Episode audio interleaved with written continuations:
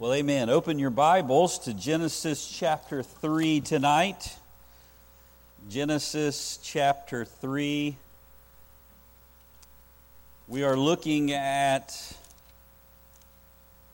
the passage that's called The Fall of Man, and it's part of, uh, of our summer series related to creation and culture that we're also calling Applied anthropology. And we're going at this in two parts. Uh, first, we laid the foundation of creation in Genesis chapter 1 and 2, and we've already done that.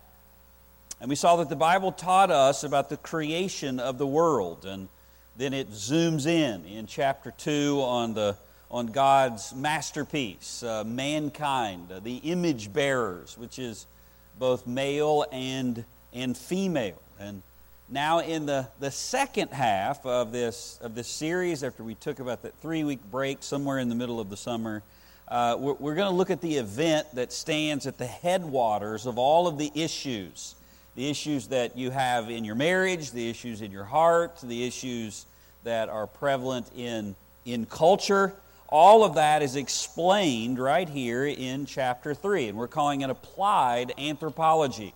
It's the study of of man, and we're, we're seeing how, how that's, that gets off track, specifically the depravity of man, how that plays out in, in life. And, and just like the, the Bible provides a straightforward explanation for creation in Genesis 1 and 2, it's just as straightforward about well, where all of our problems uh, uh, came from. So we were talking this morning about authentic faith uh, God presents who He is very clearly in Scripture, and then we are commanded to, to, um, to believe that, or, or you can choose not to, but it doesn't change who, who God is. And so you, you might listen to Genesis 3 and think it's a, an oversimplification of what's going on. But I think if you follow what's going on here and then you, you look at the rest of Scripture, you can, you can see that Genesis 3 introduces an event that affects the rest of human history. And as I said, it informs us about the source of all the brokenness in, in, in, our world. I mean, currently, we live outside of the garden. There are thorns and thistles here, mingled in amongst the, the good parts of, uh, that, that God has created. There's common grace, there, there, there's still a, the fingerprint of the Creator on things. We, we still have things to enjoy, but there are also crooked things that cannot be made straight. Uh, among the guidance that God gives us to navigate those, those crooked roads, there's sin, there's sickness, there's evil, there's suffering in a world that God once called very good. In Genesis 3 shows us how we got here. I mean, the chapter reveals where the ship got off a navigational course. It's the it's the nick in the cable that caused the fray. If you want to trace back where the, where the fault line is, it's, it's right here. And Genesis 3 enlightens us about where all of the, the wrong comes from in our world. And, and we need to understand that if we, we hope to, to respond and to navigate our, our, our world well. And, and last week, when uh, we, we, we said we, when you put this entire chapter together, it, it, it's actually a series of declines. Uh, there are four devastating declines in the, in the fall of man. There's a reversal of creation's order. That's in verses 1 through 5. That's primarily the, the dialogue, uh, the conversation between Eve and the serpent. Then there's a, a, rebellion by creation's members. That's in verses 6 and 8. That's when, when she sees and makes her own personal evaluation, and then she eats, and then Adam does as well. It's the rebellion when sin is actually uh, brought to, to, uh, to full fruition, no pun intended. A recognition then through the Creator's questions in verses 9 through 13. This is when God engages in his own dialogue. And he asks them a question, a series of questions, actually four of them that we'll look at tonight. And finally, there's the, the curse, the, the repercussions in the Creator's curse. And you said the story begins rather abruptly. If you remember from, from last week, there's, there's this conversation that just seems to come out of the blue. I mean, God's been the one talking, and when He speaks, things are happening, creation is happening. God's been describing man and woman being made in His image, and He's giving them commands, He's giving moral law you, can, you can freely eat of every tree I've placed in the garden, but here's a boundary with this one tree in the, in the middle, and He's saying, be fruitful and multiply and subdue the earth. And you, uh, you, you, see Adam doing some activity. He's, he's naming the animals that God's bringing to him. And then, and then he's talking about the woman when he sees her. He says, this is, this is now bone of my bone and flesh of my flesh. But then you just have this, this, this conversation that almost comes out of nowhere between the serpent and the woman. And, and that continues to that fateful decision by the couple to listen to his, to his anti wisdom and that's what we covered the last time, the first two the, the reversal and the, and the rebellion. And the story now continues, though. We'll, we'll see that tonight. Continues with a series of questions interposed by God to the hiding couple. It's in verses 10 through 13. And then it ends with the pronouncement of a divine curse. And it's still operative today verses 14 through, through 21. If you want to summarize what happened, it's actually a reversal of everything that was good that we just saw God create and design. I mean, the couple was made in God's image, and they went from leading creation to following the creature. They went from enjoying the Creator's wisdom to choosing the serpent's error. They went from delightful fellowship with, with their Maker and with each other to shame and separation that was now present between both God and man. Let me just give you a, a quick reminder, if you weren't here last week, of, of, of what, what we've covered so far. The first decline took place in the, in the fall. Uh, in the fall is a, is a reversal of creation's order. You, you, it starts with this disruption of the, the, the Creator's mandate. The, the serpent initiating leadership starts a cascading reversal of divine order. Look at verse 1. It says, Now the serpent was more crafty than any beast of the field which the Lord God had made. And he said to the woman, Indeed, has God said, You shall not eat from any tree of the garden? And the woman said to the serpent, From the fruit of the trees of the garden we may eat, but from the fruit of the tree which is in the middle of the garden, God has said, You shall not eat from it or touch it, or you will die. And the serpent said to the woman, You sh- surely will not die. For God knows that in the day you eat from it, your eyes will be opened, and you will be like God, knowing good and evil. And when the woman saw that the tree was good for food, and that it was a delight to the eyes, and that the tree was desirable to make wise, she took from it, from its fruit, and ate. And she gave also to her husband with her, and he ate. Then the eyes of both of them were opened, and they knew that they were naked. And they sewed fig leaves together and made themselves loincloths. Creation rules over the woman, tempting her, and the woman rules over the man by speaking for both of them, and the man doesn't rule over anything, including himself. And ever since the fall, there's this perversion of divine order that's followed. I mean, the original sin is like the epicenter of the earthquake, and the shock waves move out from there, and there's still tremors today. This, this foundational sin is what brings the worshiping of, of the creature rather than the creator the gender issues that are popping up even more, more and more in our society, the, the dissatisfaction with the, with the body, the shame over the, over the human body, sexual perversions, feminism, chauvinism, frankly, every other sin has its root right here in this reversal. Then there was a, a, a decline that came as a rebellion by, by creation's members. The reversal brought an eye opening disobedience, and that ended with a with a revealing disguise. Verse 6 When the woman saw the tree was good for food, and that it was a delight to the eyes, and that the tree was desirable to make her wise, she took. Uh, the, the pace picks up here. There's a lot of action words. Uh, the woman saw, she took, she ate, she gave, he ate. And the tree was good, just like God created it. But now Eve places herself in the role of the one determining what is good. I mean, she's not evaluating the goodness of the tree when she's going through this, this, this self talk. Oh, it looks good for food. It's going to make me wise. I mean, she's not trying to evaluate the goodness of the tree. God's already said the tree's good, He made it good.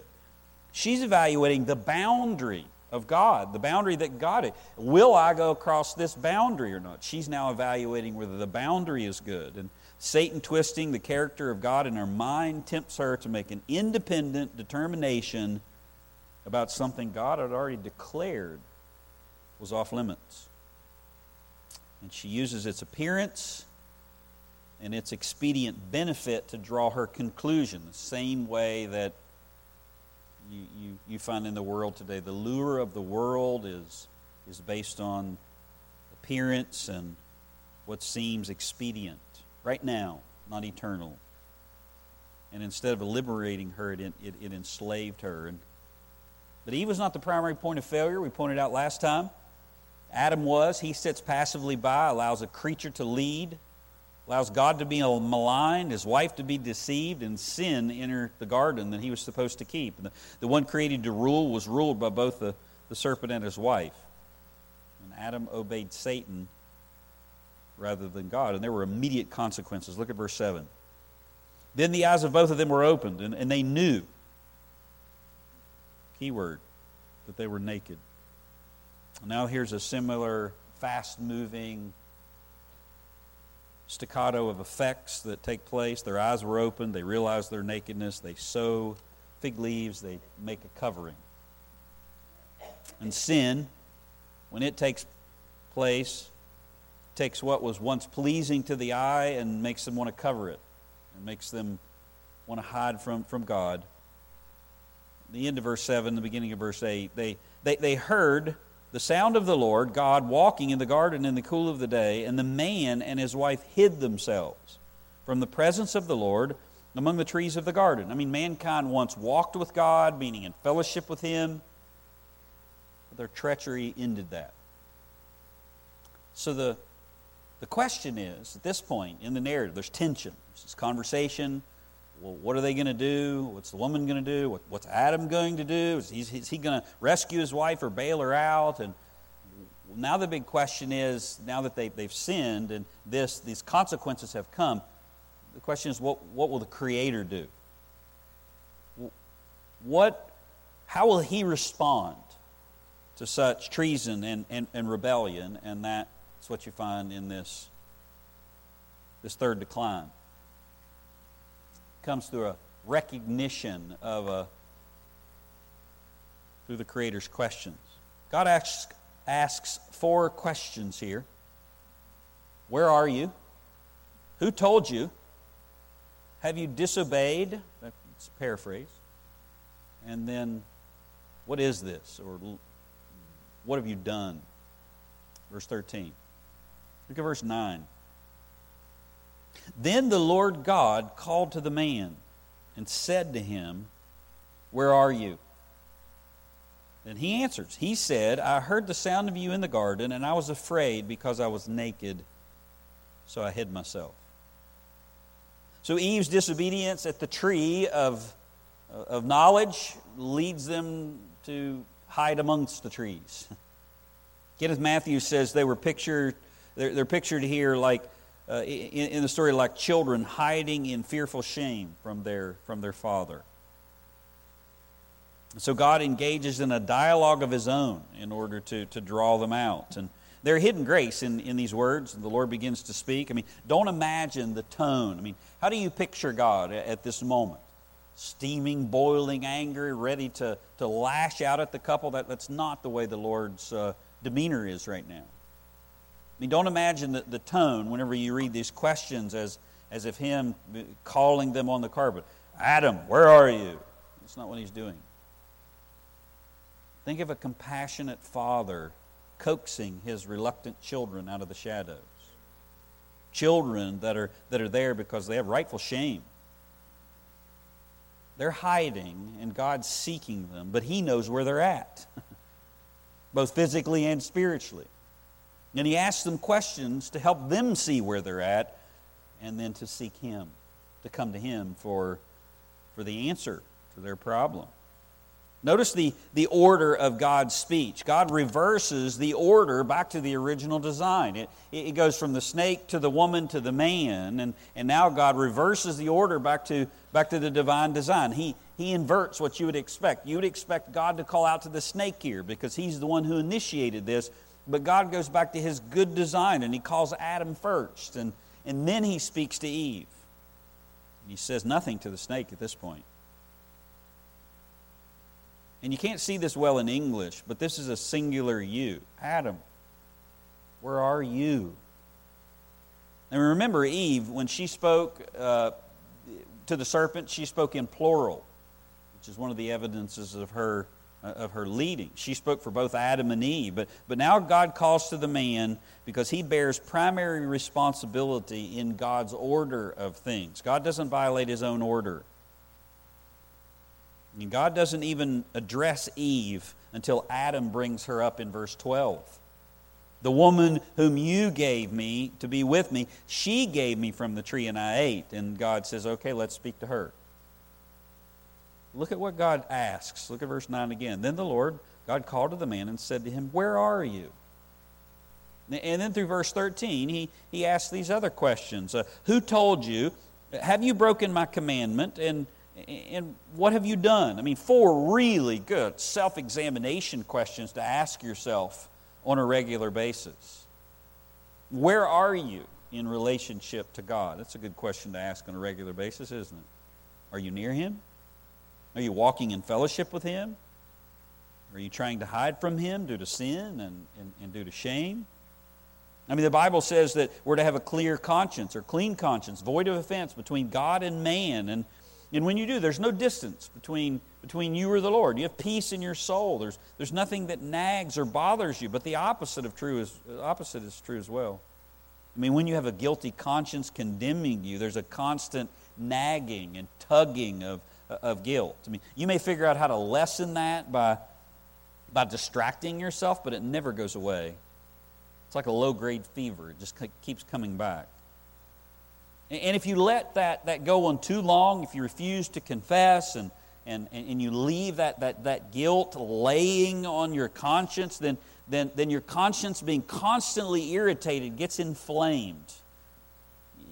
It, it, uh, and it goes off with every little, little thing. I mean, you might uh, picture it like a, like a saddle sore on a, on a horse, or uh, if something stays there too long and, and rubs and irritates, then, then, then the pain just radiates and it, it, it just it's, it's excitable. Everything then, then causes it to go off. It goes off over every little thing like a malfunctioning smoke detector.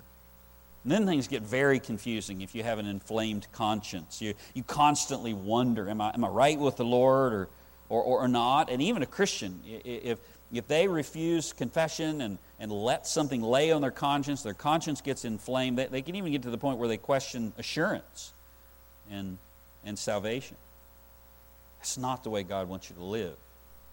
Remember the purpose of a guilty conscience. The purpose of a, of a conscience is, is to bring you to Christ, is, is to draw you to Him so, so He can cleanse you. I mean, the, the convincing of the conscience is to, is to point you in the right direction. He cleanses us from dead works to serve the living God. Yes, it's painful to confess, or and, the, or, or the blows that, that can come from our sin. Sometimes we, we get in pretty deep, but always remember God is more merciful than your sin. And His discipline, whatever it is, will be way less painful and shorter than the consequences of evil. And sometimes we know that, but we get in so deep, we need somebody to go in after us and, and, and pull us out. We just get so entangled in our sin, and that's part of the Christian life as well. It's you, why you need brothers and sisters in your life. Look at the second question that God asks. It's in verse 11. Who told you? I mean, Adam responds, I'm naked and I hid. And God says, Who told you you were naked? And then he brings the second question, or the third question Have you eaten from the tree which I commanded you not, not to eat? Now, these are rhetorical questions. I mean, God's not asking for information, He's asking for introspection. I mean, God is asking for Adam to consider these questions. God's not asking so Adam can give him the data. He knows the data. I mean, when Adam responds, I was naked and ashamed, which, by the way, that ought to be the, the title of the TV show, not Naked and Afraid, but Naked and Ashamed. God asks, Where did that come from? Where did that shame come from, Adam? It wasn't from anything that I gave you. I mean, God's trying to help Adam recognize that things have changed and to realize the cause of the situation, the cause of, of, this, uh, of this shame. And when God brings us uh, to passages in the Bible that force us to look our sin in the, in, in the face, he's, he's not doing that to be cruel. It, it's an act of grace.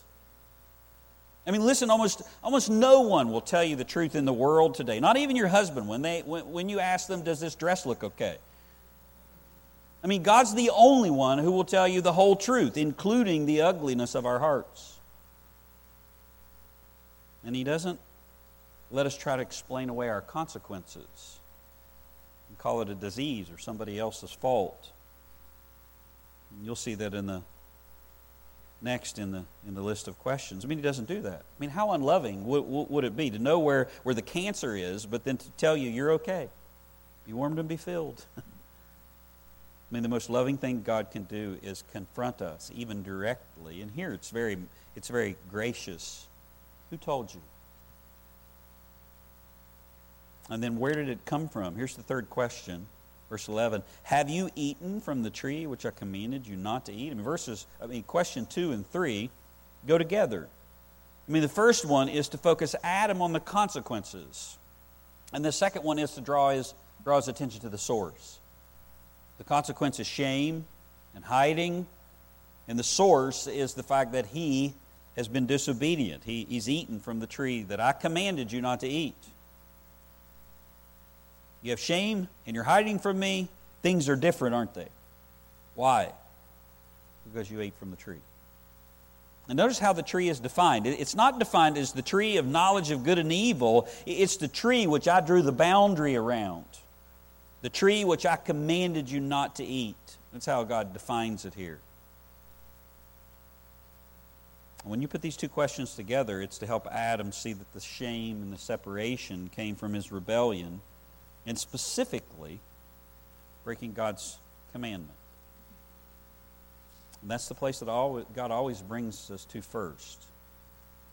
I mean, you must see your problems come from, from violating one of God's specific boundaries. I mean, whenever I, I, was lost, I, I, knew I had problems. I, knew I had all kinds of problems. I, I would have just didn't know where they came from or how to own them. And so God helps us see that the problems comes from violating a specific boundary, whether it's sexual ones or gender boundaries or relational boundaries. I mean, He can't help you fix your marriage if you don't see that, that you're breaking the command of, of, of failing to love your wife or, or, or having sinful anger. You say, I, I got a marriage problem. Well, God wants to help you with that. And the way that God will help you with that is, is pointing that out. And that pain that comes in our lives, the shame, whatever it, it is, the pain that comes as a consequence of our sin, God places there in order to show us what the real issue is, which is almost always dealing with our faith. And He doesn't erect barriers to be a killjoy. He puts them there because breaking them will kill you, period, if you, if you don't turn to Him forgiveness. So, so, what does Adam do? In the face of such mercy and this piercing clarity that the Lord brings, I mean, Adam now knows well, he does what we all have a tendency to do. He, he blames someone else, even God. Verse 12. The man said, The woman whom you gave me to be with, she gave me from the tree, and I ate. So Adam can't argue that he's full of shame and that he's hiding. That's obvious. He, he can't deny that he ate from the tree. And he also knew that it was clearly forbidden because God gave the command direct to, directly to Adam. So he blame shifts. Which is another way of saying using someone else as a speed bump. He threw his spouse under the bus. I'm sure you've never done that before. I mean, despite of the, uh, of the one that, being the one that, that knew that what he was doing was wrong. Remember, Eve was deceived. And Adam knew. And he points to her as the real criminal. And the, in the Hebrew here, the she is emphatic. Uh, I only took what she gave me. And it doesn't end there. He's on a roll, so, so he reminds God that, that the woman was the woman you gave me. Also emphatic. And the same word is, is used here. You gave me the woman, and the woman gave me the fruit. The, the same word. It's a parallel. Kenneth Mathews says there's no escaping what Adam is saying. God is ultimately responsible for the success of the tempter in Adam's demise. I mean, he's saying, You remember when I was alone? And you said it was not good for me to be alone, and you brought me the woman. Well, she wasn't very good for me, was she? Yes, I'm hiding, but let's get something straight here. She was your idea, and she was a mistake. And unfortunately, we, we do that all too often as, as well. We blame God for our mess. We even take gifts that He's given to us and we misuse them, and then we, we blame the, the giver instead of the one that abused it. Well, I wouldn't have gotten mad if he would have just obeyed me. Well, if God had allow, hadn't allowed this to happen, then I wouldn't have sinned in this way. As if God's job is to perfectly control our environment to keep us from sinning. Or it can be more subtle and backhanded. I mean, if He's a good God, then why is there evil in the world? Implying that God's not good if evil is present. Remember where evil came from. It was our sin, it was not God. God created a good world. Sin is a deliberate sh- choice, and shifting blame will not remove accountability. Which leads us to this final question in, in verse 13. Look at verse 13. What, what have you done? Then the Lord God said to the woman, What is this you have done? And the woman said, The serpent deceived me and I ate frankly, she gives the, the clearest of responses out of, out of this whole dialogue. Now, you might expect God to correct Adam even more here, but he has mercy on Eve too. So, since Adam brought her up, eh, God will address her as well. The Lord draws her out too with a question. I mean, can you imagine this scene? I mean, Adam is hiding among the trees in full shame, and, and he hears the Lord's voice. And Eve is not hiding with Adam because she's covering herself, covering her nakedness, and but she can hear, obviously, the Lord and probably what Adam is saying. So she's hunkering down, hoping God will pass her by. And he, God calls out to Adam, and she's like, and then she hears Adam mention her name. No, it was the woman. And so then the Lord calls out to Eve and challenges her to explain. Literally, what is this? The, the you have done is implied what is this? And now Eve is happy to follow Adam's lead. She blame shifts as well. She points to the serpent. Verse 13 And the woman said, The serpent deceived me and I ate. But she doesn't blame God like Adam did. She acknowledges that she was deceived. And so now how will God respond? Well, that's the, the fourth repercussion here. Yeah, I just ran all the way through the end of it, guys. I don't know what happened there. The fourth decline is the repercussions in the in the creator's curse. There's the serpent's crushing consequence, the woman's painful repercussion, and then the man's arduous outcome. Now, with guilt established and a merciful confrontation extended, God now details the consequences. God now details how he'll respond. And I want you to notice that the order has changed once again. This time it's based on the order of conspiracy. God created man, woman, creature. Creature reversed it to the woman, to the man. God then speaks to the man and the woman, doesn't say anything to the creature, and now in the curse, he goes back in the order of conspiracy. He speaks to the serpent, verse 14. The Lord God said to the serpent, Because you have done this, cursed are you more than all the cattle, and more than every beast of the field. On your belly you will go, and dust you will eat all the days of your life. And I will put enmity between you and the woman, and between your seed and her seed. He shall bruise you on the heel, and you shall bruise him on the head. God begins with the serpent, and this is the first of three divine judgment oracles here. Then I want you to notice the causality in all of them. Because you have done this, God says, because of your sin. God's not arbitrary. He, especially in judgment. In Revelation 2012, at the great white throne judgment, the final judgment, it says the books were opened. That's not so God can see what unbelievers have done. Ah, let, let, let's see if, if you made it or not. It's to remind the person that's standing before God's judgment throne and everyone else in heaven watching that God is just. And the penalty that, that's about ready to, to be rendered is deserved. And each of the punishments here, part of the curse, relate to the sin that each person committed. Or to say it another way, the penalty fits the crime. In the serpent who was lifted up in pride to rule over God's image bearers, uh, his penalty is humiliation. He'll crawl on his belly.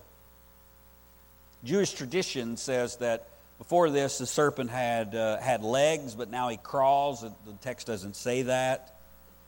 The point here is, is the curse is his humiliation. He lifted himself up in pride, he, he rose above, and now God will, will put him low. Just as his craftiness made him special and different from all the other animals, now he will be different in the opposite way. He'll be lowly.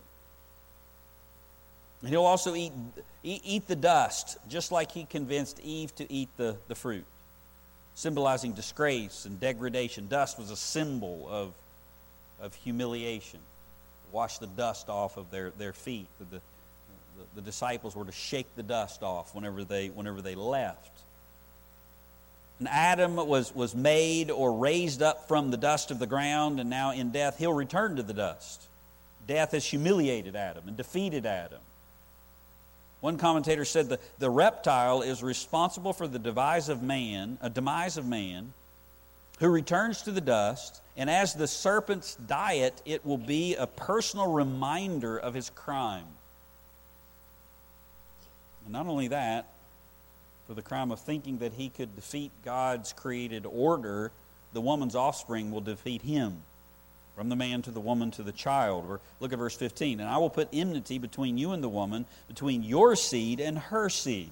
He shall bruise you on the, the head, and you shall bruise him on the heel. The, the final part of the curse of the serpent uh, will be animosity, and, and then, and then a, a future downfall. It's like saying what you started between you and the woman will continue perpetually between your offspring and hers. The word crush and bruise is exactly the, the same in, in Hebrew. The indication of who wins is where the blow is struck.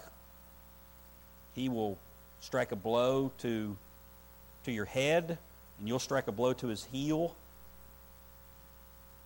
But did you catch the grace that's here? Remember, God speaks to the, the serpent first.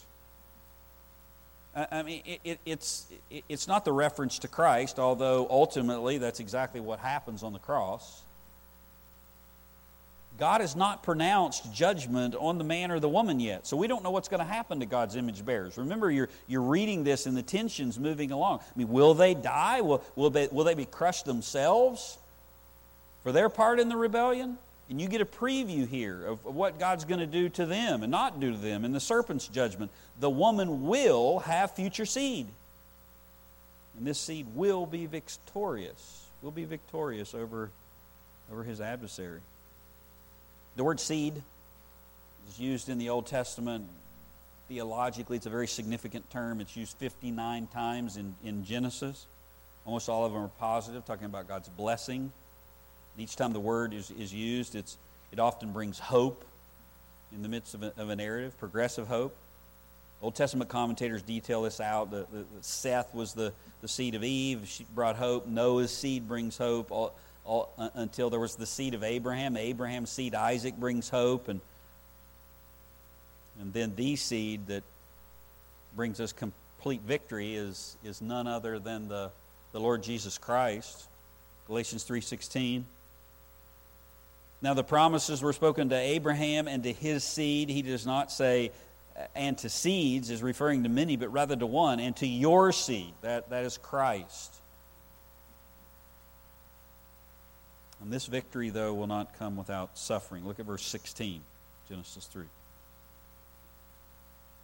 He says, And to the woman, he said, I will greatly multiply your pain in childbirth. In pain you will bring forth children, yet your desire will be for your husband, and he will rule over you. God now turns to the woman and announces her punishment. Again, Mathews again note, notes the, the, the words of, of consequence here are softer. I mean, the serpent and the man are both told, Because you have done such and such, cursed are you. But there's no such language here for, for, for Eve. There's just a statement of two results. So what's going to result? You being deceived. And they both impact a woman's two primary roles, what, what she was created to do childbearing and, and relating to her husband. Both of those areas are going to be irreparably changed. The woman will now bear seed in painful labor, God says. Uh, and her submission to her husband is going to be complicated from this point forward. It's going to be an ongoing battle. That's what this desire and ruling over, over means. There have been volumes written about the, these verses recently. I mean, modern feminism has argued that these verses have nothing to do with the battle of the sexes. In fact, they would argue that headship and submission, the, the, the distinction of roles in, in, in marriage, is actually a product of the fall. I mean, not part of God's good design. They key in on the words here, your desire. They argue that the word desire just simply means a longing. You're just going to long for your husband. The meaning of the, of the word is, is defined not just the, by the definition of the word, but, but how it's applied in the context here of the curse. I mean, follow what God's saying. There's only one other time that this word desire is used your desire will be for your husband. It's in Genesis 4. It's in the next chapter, talking about sin's desire or longing or craving for Cain. Song of Solomon uses it, but that's not as relevant because it's a different author and it's much farther away. And in hermeneutics, you stay within the book and then within the author. And, and we have one use of this word in the very next chapter by Moses. So the question is how did Moses, the author of Genesis, apply this word here? And that's where this contrary interpretation of feminism goes astray. I mean, I think the answer for, for this word lies in the, in the correlation between before and after the fall. This is a judgment, something that has changed. What was it like before, and what's it going to be like now? And when you understand that, it becomes very clear what, what God means here. I mean, God said He created things perfectly pre fall, and, and now, as the result of sin, there's this post curse reality. God created man and, and woman both as co representatives on the earth. They both bear his image, so they're both equal in that standpoint, but they have different functions. Adam was first created and then Eve. Adam was created to tend the garden, Eve was created to be his helper. Eve was made from Adam, Eve was made for Adam. Adam named Eve.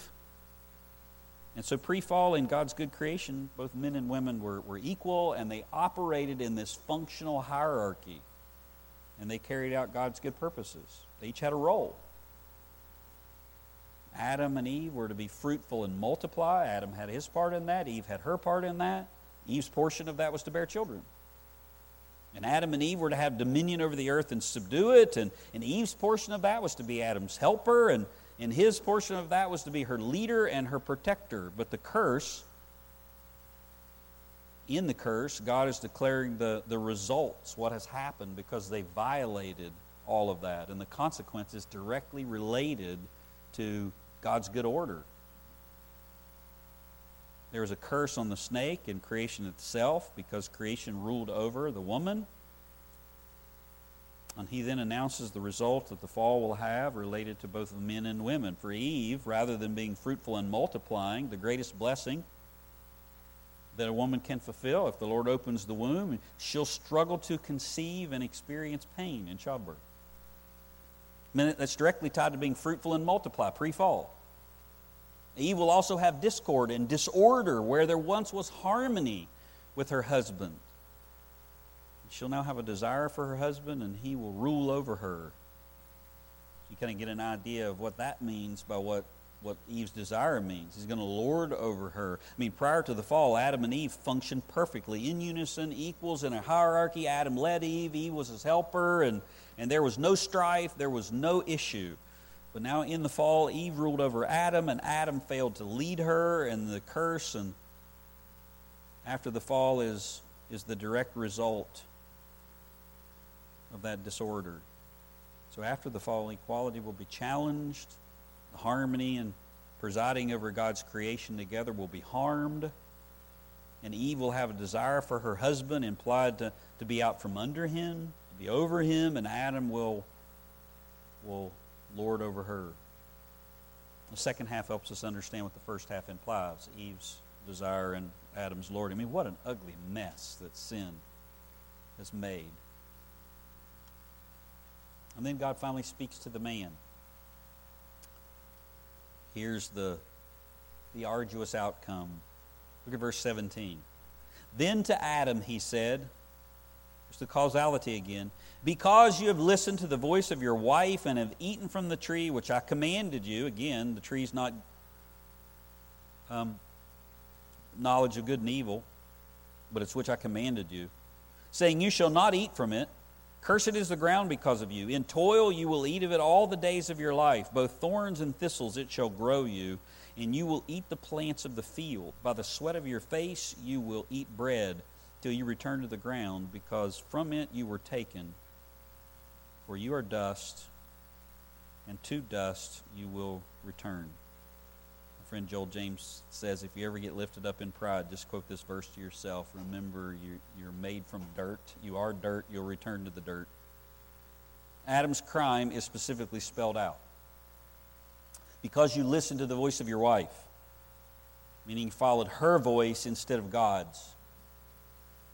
And he violated God's moral law, which was the boundary, the tree, which God gave directly to Adam. And his sin is reinforced when Moses repeats God's, God's voice that, that he disobeyed, which I commanded you, saying, You shall not eat from it.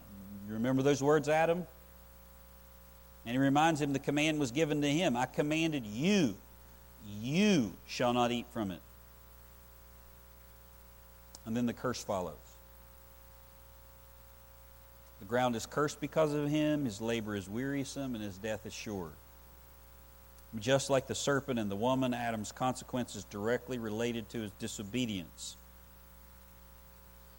As man was given a divine mandate to subdue the earth, where he was to spread the work of God. He was to take what God created and multiply it, not only in, with, with children, multiply image bearers, but he was to take creation and he was subdue it. He was to subdue it. He was to have dominion over it, meaning take what God has made and, and make more stuff with it, multiply it, do something good with it. He's to spread the work of God. It, it now bears a curse because of him.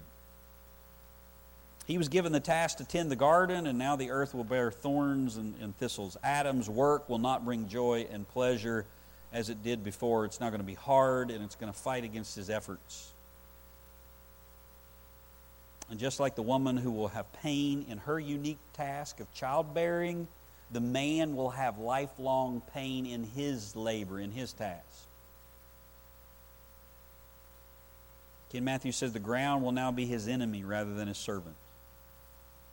And notice God repeats all the days of your life. He said that to the serpent and he said that to, to Adam. He's basically saying there's an altered condition uh, uh of the land. It's no longer going to be a garden uh, of fruit now what you plant is, is going to bring forth thorns. You're not going to be a garden keeper any longer. As one put it, you're going to be a toiling farmer. And then to that same ground, Adam will return. Verse 19. By the sweat of your face you will eat bread till you return to the ground, because from it you were taken, for you are dust, and to dust you shall return. Adam will labor without relief until he reaches his end, which is death. Here is Ecclesiastes in one verse. Two steps forward and one step back. Push the ball uphill only to lose your footing and have it to roll back down the hill again, often over top of you. Chasing the wind, finding it empty. Adam was brought forth from the ground by God's special creative work. I mean, when you zoom in in chapter 2, I mean, God makes a big deal out of he takes he takes the, the dust of the ground and he forms man and then he, he breathes spirit, life into that man, soul into that man. God was brought forth by from the ground by God's special creative work, and sin has now returned Adam from where he came, back to the dust. The Apostle Paul declares it this way in 1 Corinthians 15, verses 42 and 44. In death, the body, the human body, is sown a perishable body, it's sown in dishonor, it's sown in weakness, and it's sown a natural body. Adam now perishes death is the ultimate evidence that sin has conquered us. There's no way to escape it. When that body succumbs, the body then perishes. It's not raised in glory like it was created, it's sown in dishonor. There's not strength there in a, in a, in a, in a body that's dead, there's weakness. And it's very evident then it's natural. Adam now perishes as a natural man instead of God's regent. I mean, the depth that sin has, has brought us. But I left something out of those verses, didn't I? Would you turn over to 1 Corinthians 15? I want to show you what I left out and leave you with this thought. 1 Corinthians 15, verse 42. It's a reason that we read these verses often at, at the graveside.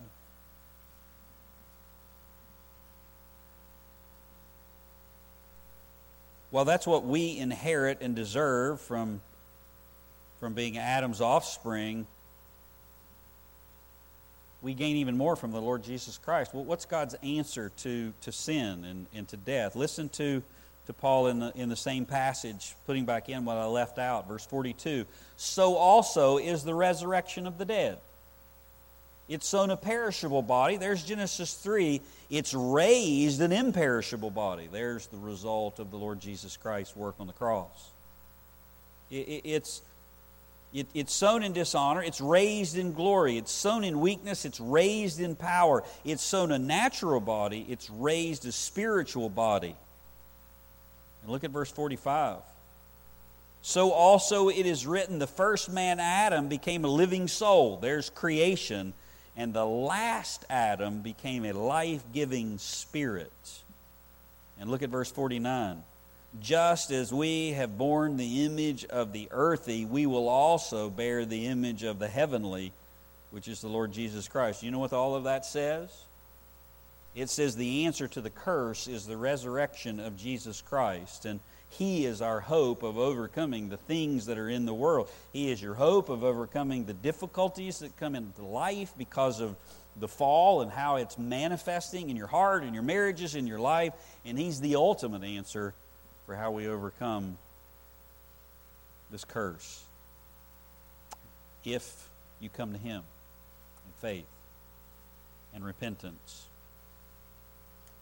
And this whole scene ends again with mercy. Turn back to Genesis 3.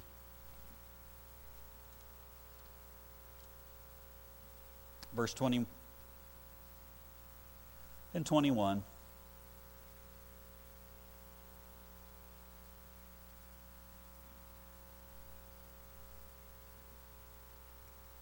How would you respond to this? You're hiding in the trees, you're naked, you're ashamed. God speaks to you, asks you these probing questions. Was God successful in drawing Adam and Eve out? How did they respond to the curse? They say, Can't believe God did that to me. Was the Lord successful? Do they have hope in what the Lord is saying? Look at verse 20. How do they respond? Now the man called his wife's name Eve because she was the mother of all living. Adam's going to die, but the woman's still going to bear seed. The seed's going to be victorious. There's life that's going to still come from this relationship. In verse 21, then the Lord God made garments of skin for Adam and for his wife and clothed them. There's consequence and curse, which is the judgment, but there's also the hand of a merciful God who now covers them better than they covered themselves. Two completely, I pointed this out last time, two completely different words when they tried to cover themselves with, with the, the fig leaves or the proverbial fig leaves, the, the covering that was there. God now gives them a durable covering, but it's the skin of an animal. Now, the text here does not say that God kills the animal, but that's surely implied. And he does it by killing the animal, echoing the first act of substitution. And that act of substitution will become clearer and clearer as Genesis moves along, all the way up to the cross when the Lamb of God sheds his blood to cover us once for all and wash us clean. That's what happened on the cross. And then the resurrection gives us the power over the grave. You'll go in the ground, but you'll come out of the ground because of, of Jesus Christ. And that's the good news that the gospel offers to a cursed world. And then once that happens, then, then, you now have a, a, spiritual mind rather than a natural one. You have a desire to read the Bible. You have the ability to understand the Bible. And then you can go to the Bible and figure out how to order things right, things that have gotten completely out of order in all of those areas of, of life, like, like marriage or whatever it might be. It's the grace that God gives us in the mess that, that we created. He's a good God, isn't He? Let's pray. Father, we do thank you for your word. Thank you for how clear it is, how helpful it is, how it tells us the truth, even when we don't want to always hear the truth. But when we do, we just know, yes, that's, that's true, Lord. That's the way. And that's the, the sign of a humble heart, a heart that's been transformed by you. We hear your word, we submit to your word. Oh, Lord, we want to obey your word. We're not perfect yet, we long to be. We were reminded this morning we're, we're as good as there. We're, we're already glorified. You already declare that we're glorified, even though we still have sin. Nothing will thwart us from getting to heaven, but progressively, Lord, we want to draw closer to you and submit more and more of our lives to, to your truth. Help us to do that. And help us also to be able to, to show others in life the why, where the issue lies. It's not with you and then how to get out of the mess, and ultimately to come to Jesus so they might be free and, and cleansed. Lord, we just pray tonight. People that we might know, people that we don't know, people that we see on TV, they're, they're just going in all different crazy ways. We pray, Lord, that, that you would help them. Help them see their need and return. Keep us from the error. We pray it all in Jesus' name. Amen.